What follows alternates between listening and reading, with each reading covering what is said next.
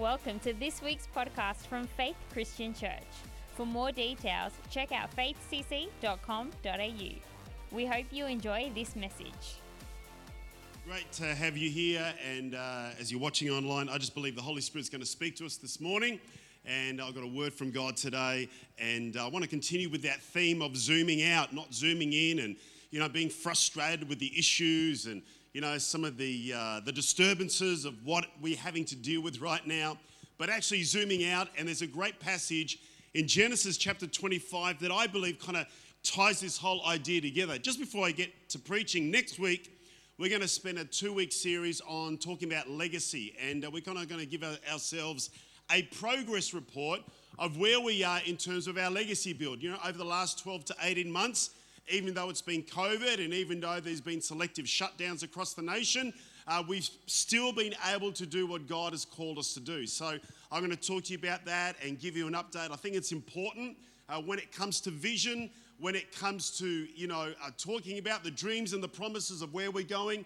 It is important not just to present the vision, but it's important to also give updates as well to the vision to see that we're on track, we're doing what God has called us to do. We are stewarding the responsibilities of finances and time and the efforts of people in the correct manner. And so we're going to be doing that over the next two weeks. It's going to be absolutely exciting. Genesis chapter 25 is just a really great scripture that I believe is an encouragement to us as we zoom out to actually often in life get a bigger perspective about what God is doing in our lives. And as I began to think about that, I just began to think about all the different prayers in the Word of God. You know, the Word of God has got so many inspirational prayers.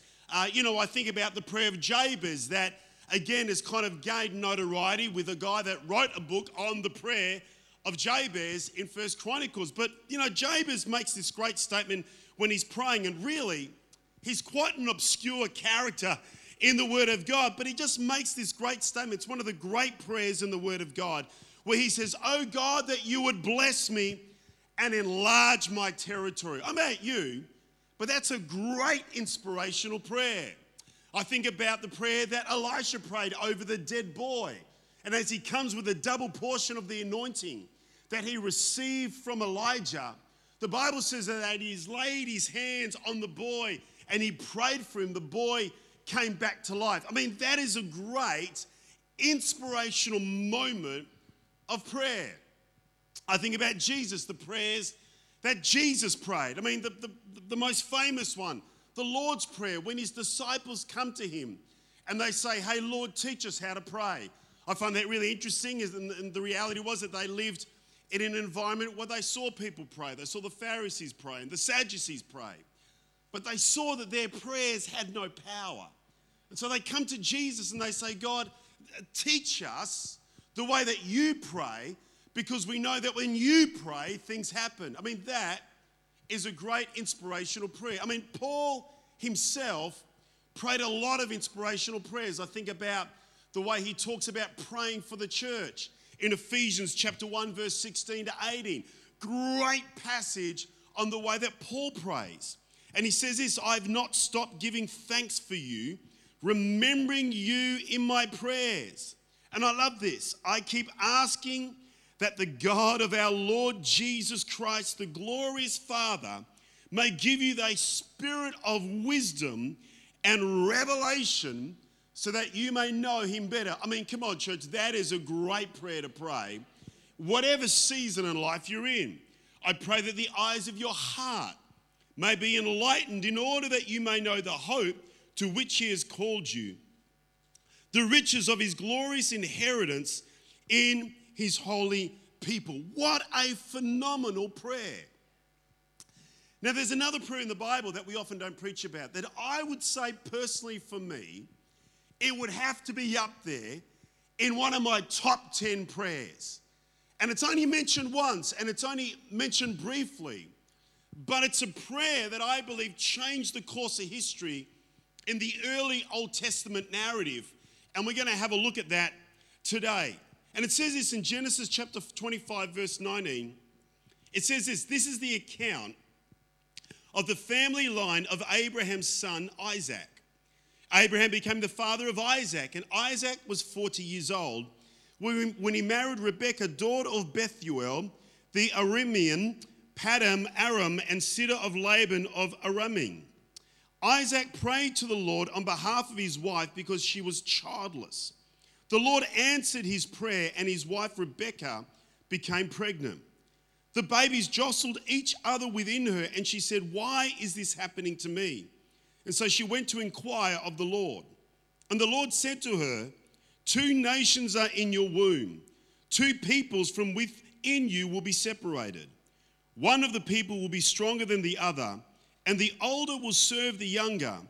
And when the time came for her to give birth, there were twin boys in her womb. Church, you think about it. The beginning of two nations that came about because of answered prayer. I mean, if there was ever a passage that would talk about the significance of prayer, this would have to be it. But I think if we just stopped about the prayer, I think we'd miss the bigger picture because in reality was there was a bigger picture here. If we were to zoom out and to see what was going on, God was doing something larger at work here. And this is what I want to talk to you about today for a few moments. You see, this is not just about answered prayers. There is more to what's going on to this passage. That there's a pattern here in the Old Testament that we're seeing unfolding again that you can only ever see when you actually zoom out. And I guess the challenge for us today, it does challenge us to think differently about when we're dealing with difficult situations. It challenges us to think differently, to think wider when we're dealing with barren seasons of our life, when we're dealing with unproductive moments, when we're dealing with desert experiences, to think wider about what God is actually doing. And you know, when you think about this, the Bible says that Rebecca was barren. You think about our own barren seasons that we go through, maybe right now. During COVID, you're going through a barren season. Maybe you're going through an unproductive and an, and, and an unfruitful moment in your life. You know, many times when we're dealing with our own personal needs, and this was a very personal need for Isaac and Rebecca, when we're dealing with our own personal needs that are unmet, things that are unfulfilled, things that we have been believing God for that are not really working, I think we can get so discouraged in those moments because we just seem to lock into that thing and we lock into that area that's not working and we lock into that discouragement about why God aren't you blessing me and why God aren't you bringing change in our life. And often we can get so locked in that we fail to see the bigger picture of what God is actually doing. That maybe something else is going on. Maybe in that moment of frustration, God has got a bigger plan. God hasn't left us. God hasn't walked away, but He's been there all along. It's like I spoke last week about the Apostle Paul. He talked about being shipwrecked three times. I don't know about you, but just once would have been enough for me. And no doubt that the average person probably would have gone, Well, where's God? I'm being obedient. I'm following the purpose of God for my life. I'm preaching the gospel. And not once, not twice, but three times, every time I jump on a boat, I just seem to have bad luck. But Paul has a different mindset. And it's the lesson that we see here in the Old Testament. Because if we were to zoom out of this scenario and think about the process of events here, it's not just about what's happening in Isaac's and Rebecca's life. I mean, think about the process. Rebecca uh, is barren. It creates a response in Isaac to seek God. And God uses that prayer. He uses Isaac's prayer. I mean, God could have used anything in his whole generational blessing when it comes to Abraham.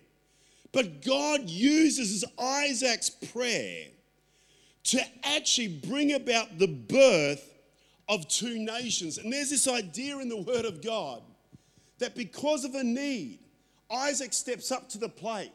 And God uses that scenario to invite Isaac into his master plan to continue the promises of Abraham further on, well past Isaac's life. And the point is this about this passage it is so much more than a passage about answered prayer.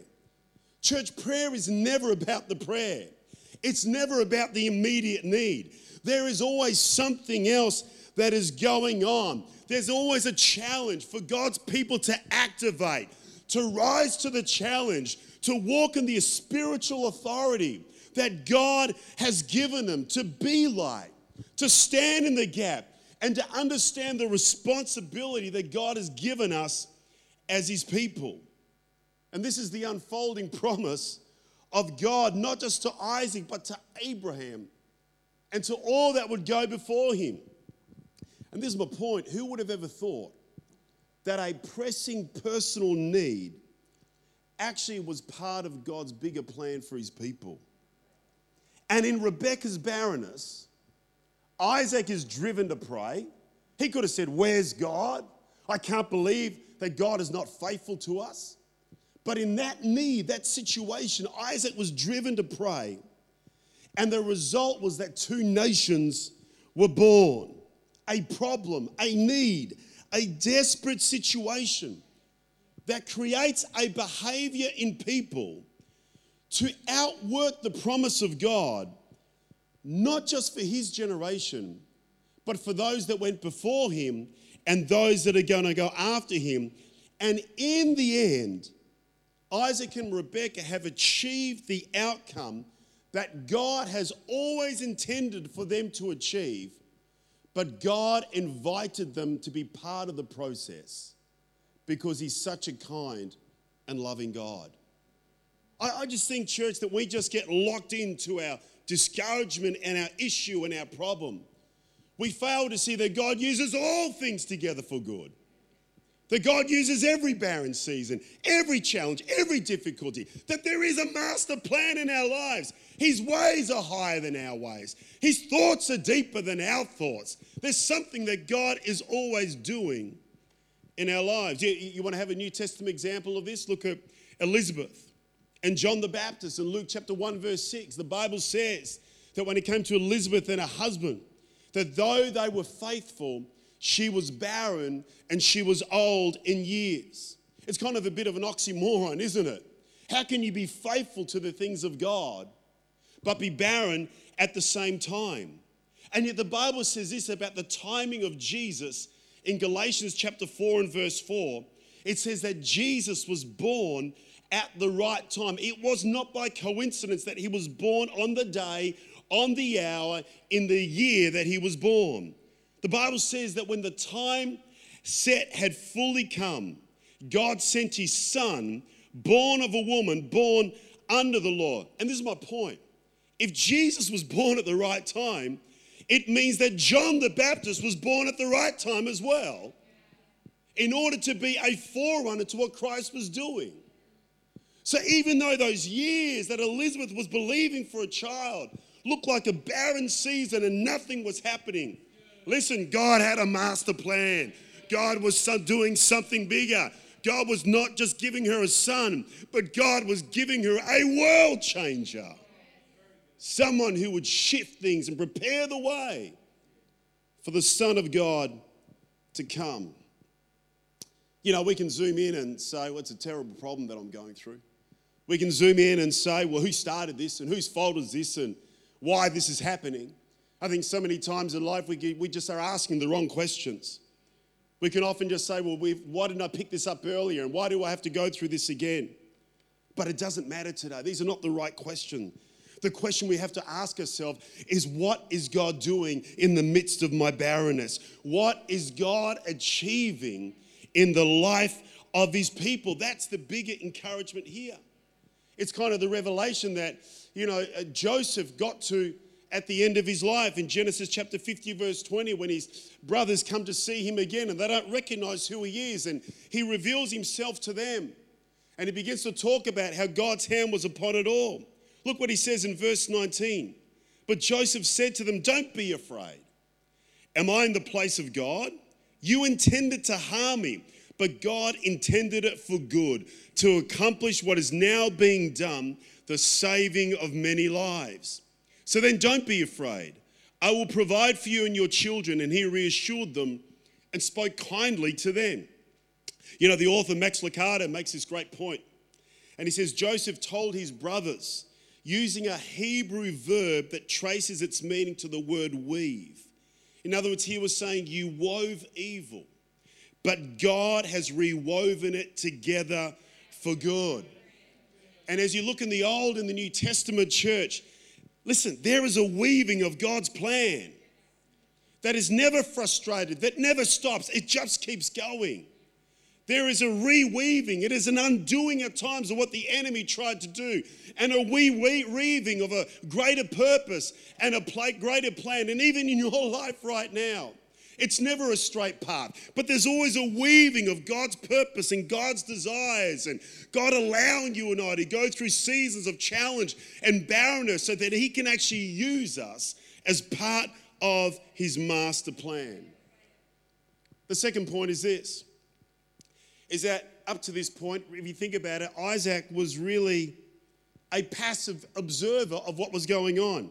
You, you could almost say that Isaac was the recipient of the promise. He is the recipient, uh, the recipient, the embodiment of God's promise to Abraham. You could even say that Isaac is the result of Abraham's faith. Isaac is the result of Abraham's faithfulness. Isaac is the result of Abraham's tenacity in holding on to the promises of God. But in this passage, I see a line in the sand is drawn. I see that something shifted in Isaac's life, where he's no longer just a passive recipient of God's promises, he is now an active participant of God's plan for his people. Just this simple phrase, Isaac prayed for his wife, shifts everything in Isaac's life. You know, that word there speaks about godly men and women godly men and women that have sold their lives out for the things of God, having this incredible influence in seeking the King of Kings and Lord of Lords. And you know, today, church, as we were to zoom out, I began to think about us as a church. I began to think about the individual people in our church. I began to think about people that have been part of the life of this house. Many of us, if not all of us, at some stage and season, have been the recipients of the kindness of God. We've been the recipients of the kindness of other people, people that have stood in the gap for us, people that have prayed for us. Maybe you've been the recipient of kindness, good culture, faithfulness, people giving you a go. Been the recipients maybe of godly heritage. Or maybe people that went out of their way for you, or spoke a kind word to you, or, or, or prayed for you when you didn't even know it. And when we zoom out of our issue and we zoom out and we begin to see the people and the God of the universe that have helped us throughout life's journey, we begin to get a different perspective of what we are actually dealing with. Zooming out makes it so much more sense. It becomes about the people that believed in you, the people that stood in the gap for you, the people that helped you, the people that gave you a kind word, the people that prayed for you, the people that prayed for you when you didn't even know it, the God of heaven who has protected you when you didn't even realize it. Listen, I'm here today, not because of my own ability, but because of my parents who prayed for me when I was just a young boy. I'm here today because people that gave me a chance, an opportunity, Pastor Allen, Pastor Russ and a whole bunch of other people that have just invested into my life in our walk with Christ. We've been the recipients of grace, haven't we? We've been the recipients of God's favor, His kindness, His anointing over our lives. And the point is this there comes a time, like in Isaac's life, where we no longer become recipients but we actually become participators of God's great plan for humanity. There comes a line in the sand that you cross. You say, you know, I'm just not going to keep zoning in on my problems and my issues. But I'm going to understanding that I stand here today because of what God has done in my life, not because there's anything good in me, but because of the grace and the favor of God. And like Isaac, God wants to use all of that promise and all of that blessing and all of that standing in the gap to do something good out of me to actually bless the lives of other people. It's the very call of the Christian call, isn't it? Just to not only be recipients of grace, but to pour grace out wherever we go. The third one is this, and I'll finish with this. Is that as we zoom out, we actually see that God had a different pathway to, for Isaac than what he actually did for Abraham. And you know, this is so powerful. You know, there's no record, and maybe he did, but there's no record of, of Abraham ever praying for Sarah to get pregnant. He prayed for other people to have kids, right? There's another account of that. But he actually never prayed for his own wife. I mean, how crazy is that? Why? Because Abraham had a different pathway. The Bible says he just believed God and accounted to him as righteous. God had promised him stuff. God spoke to him about what he was going to do. Abraham just believed God, and there, there is a different pathway and journey that Abraham had with his heavenly father. God gave him promises and dreams and visions and did a covenant with Abraham, a completely different pathway. We look at the way that Abraham outworked his faith. I mean, if anything, Abraham's faith was demonstrative. It was like massive, it was significant. I mean, it was so powerful in the Word of God. And God challenges him to give up his only son. And we see that Abraham takes not a day's journey, but a number of days' journey to get to the top of the mountain. He's about to kill his son. The angel says no. I mean, the whole pathway of Abraham is completely different to the pathway of Isaac. And yet, Isaac's pathway was not taking mountain steps of faith.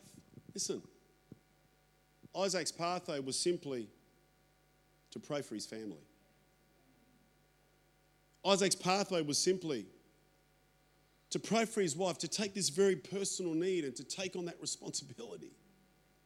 And to say, I'm going to do something about that, I'm going to stand in the gap. And this is the point. This is the point. Whether it was Abraham with all of his massive mountains of faith,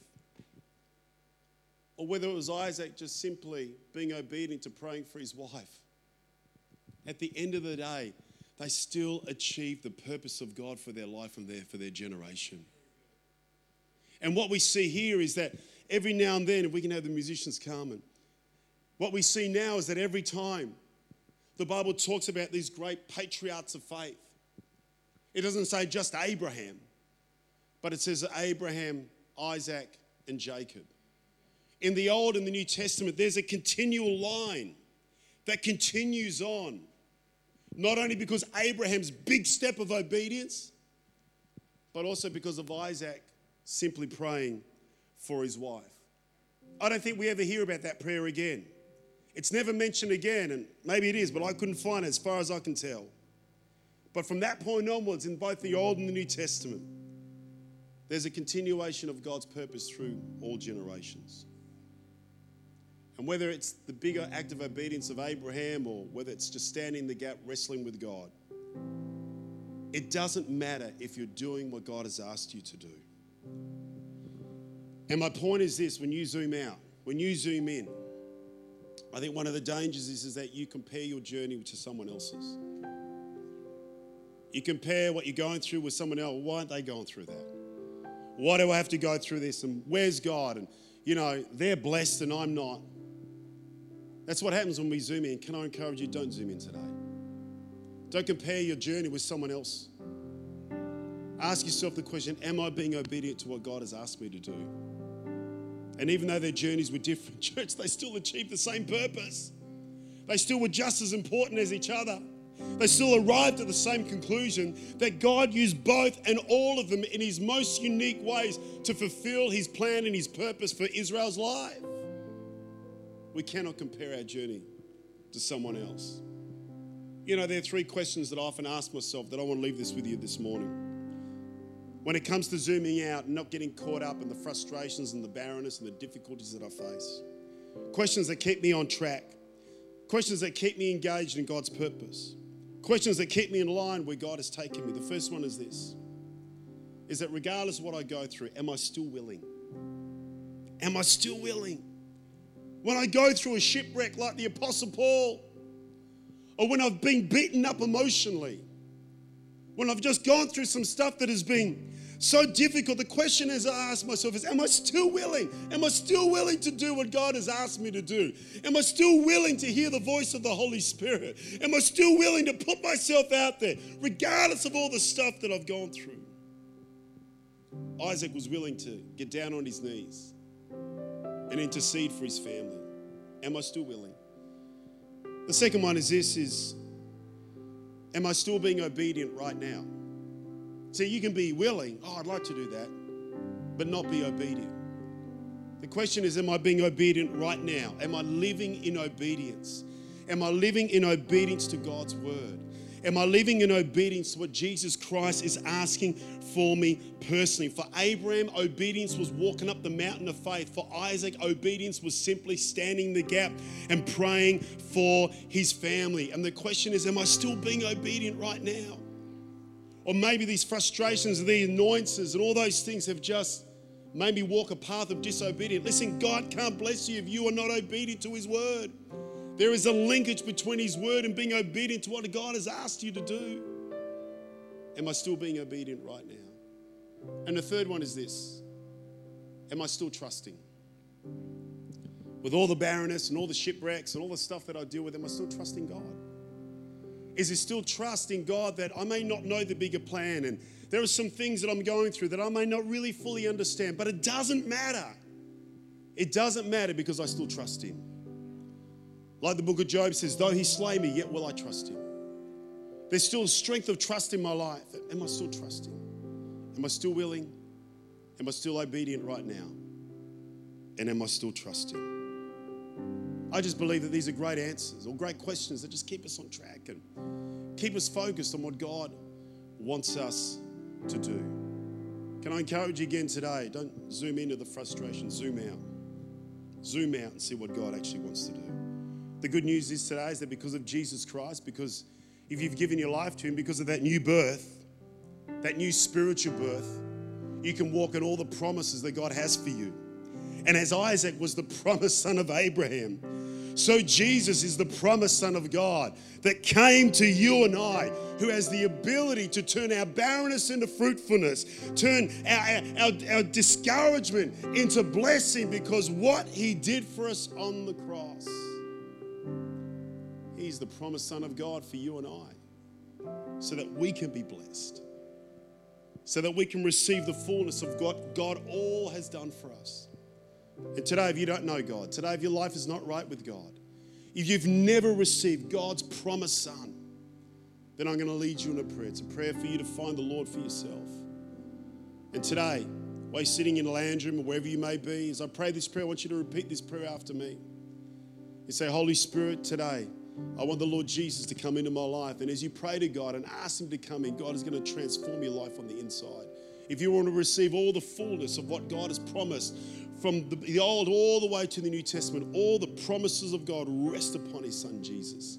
And today you can receive Him today. I want you to pray this prayer after me. If you've never prayed this prayer, say, Dear Lord Jesus, I ask you this morning to come into my life, to forgive me of my sin, to give me a brand new future. Be the Lord of my life today. In your wonderful name. Amen. You know, today, if you prayed that prayer for the first time, I want to encourage you to send us an email and we'd love to send you a Bible. You know, the things that I preached about today will come out of the Word of God. Maybe today you've rededicated your life to God. I encourage you to get connected back in the church. And once church can reopen, we'd love to meet you and connect you with you again. And if you want to know more, information, then uh, maybe DM us or you know send us an email. That will be absolutely fantastic. Again, church, come on, let's zoom out. Amen. Let's get not locked in, but zoom out about what God has done and just maybe any frustration that you're dealing with right now, it could be part of actually drawing something out of you that God is going to use in the future. Thank you for listening to this week's podcast from Faith Christian Church. To stay up to date, check us out at our website faithcc.com.au.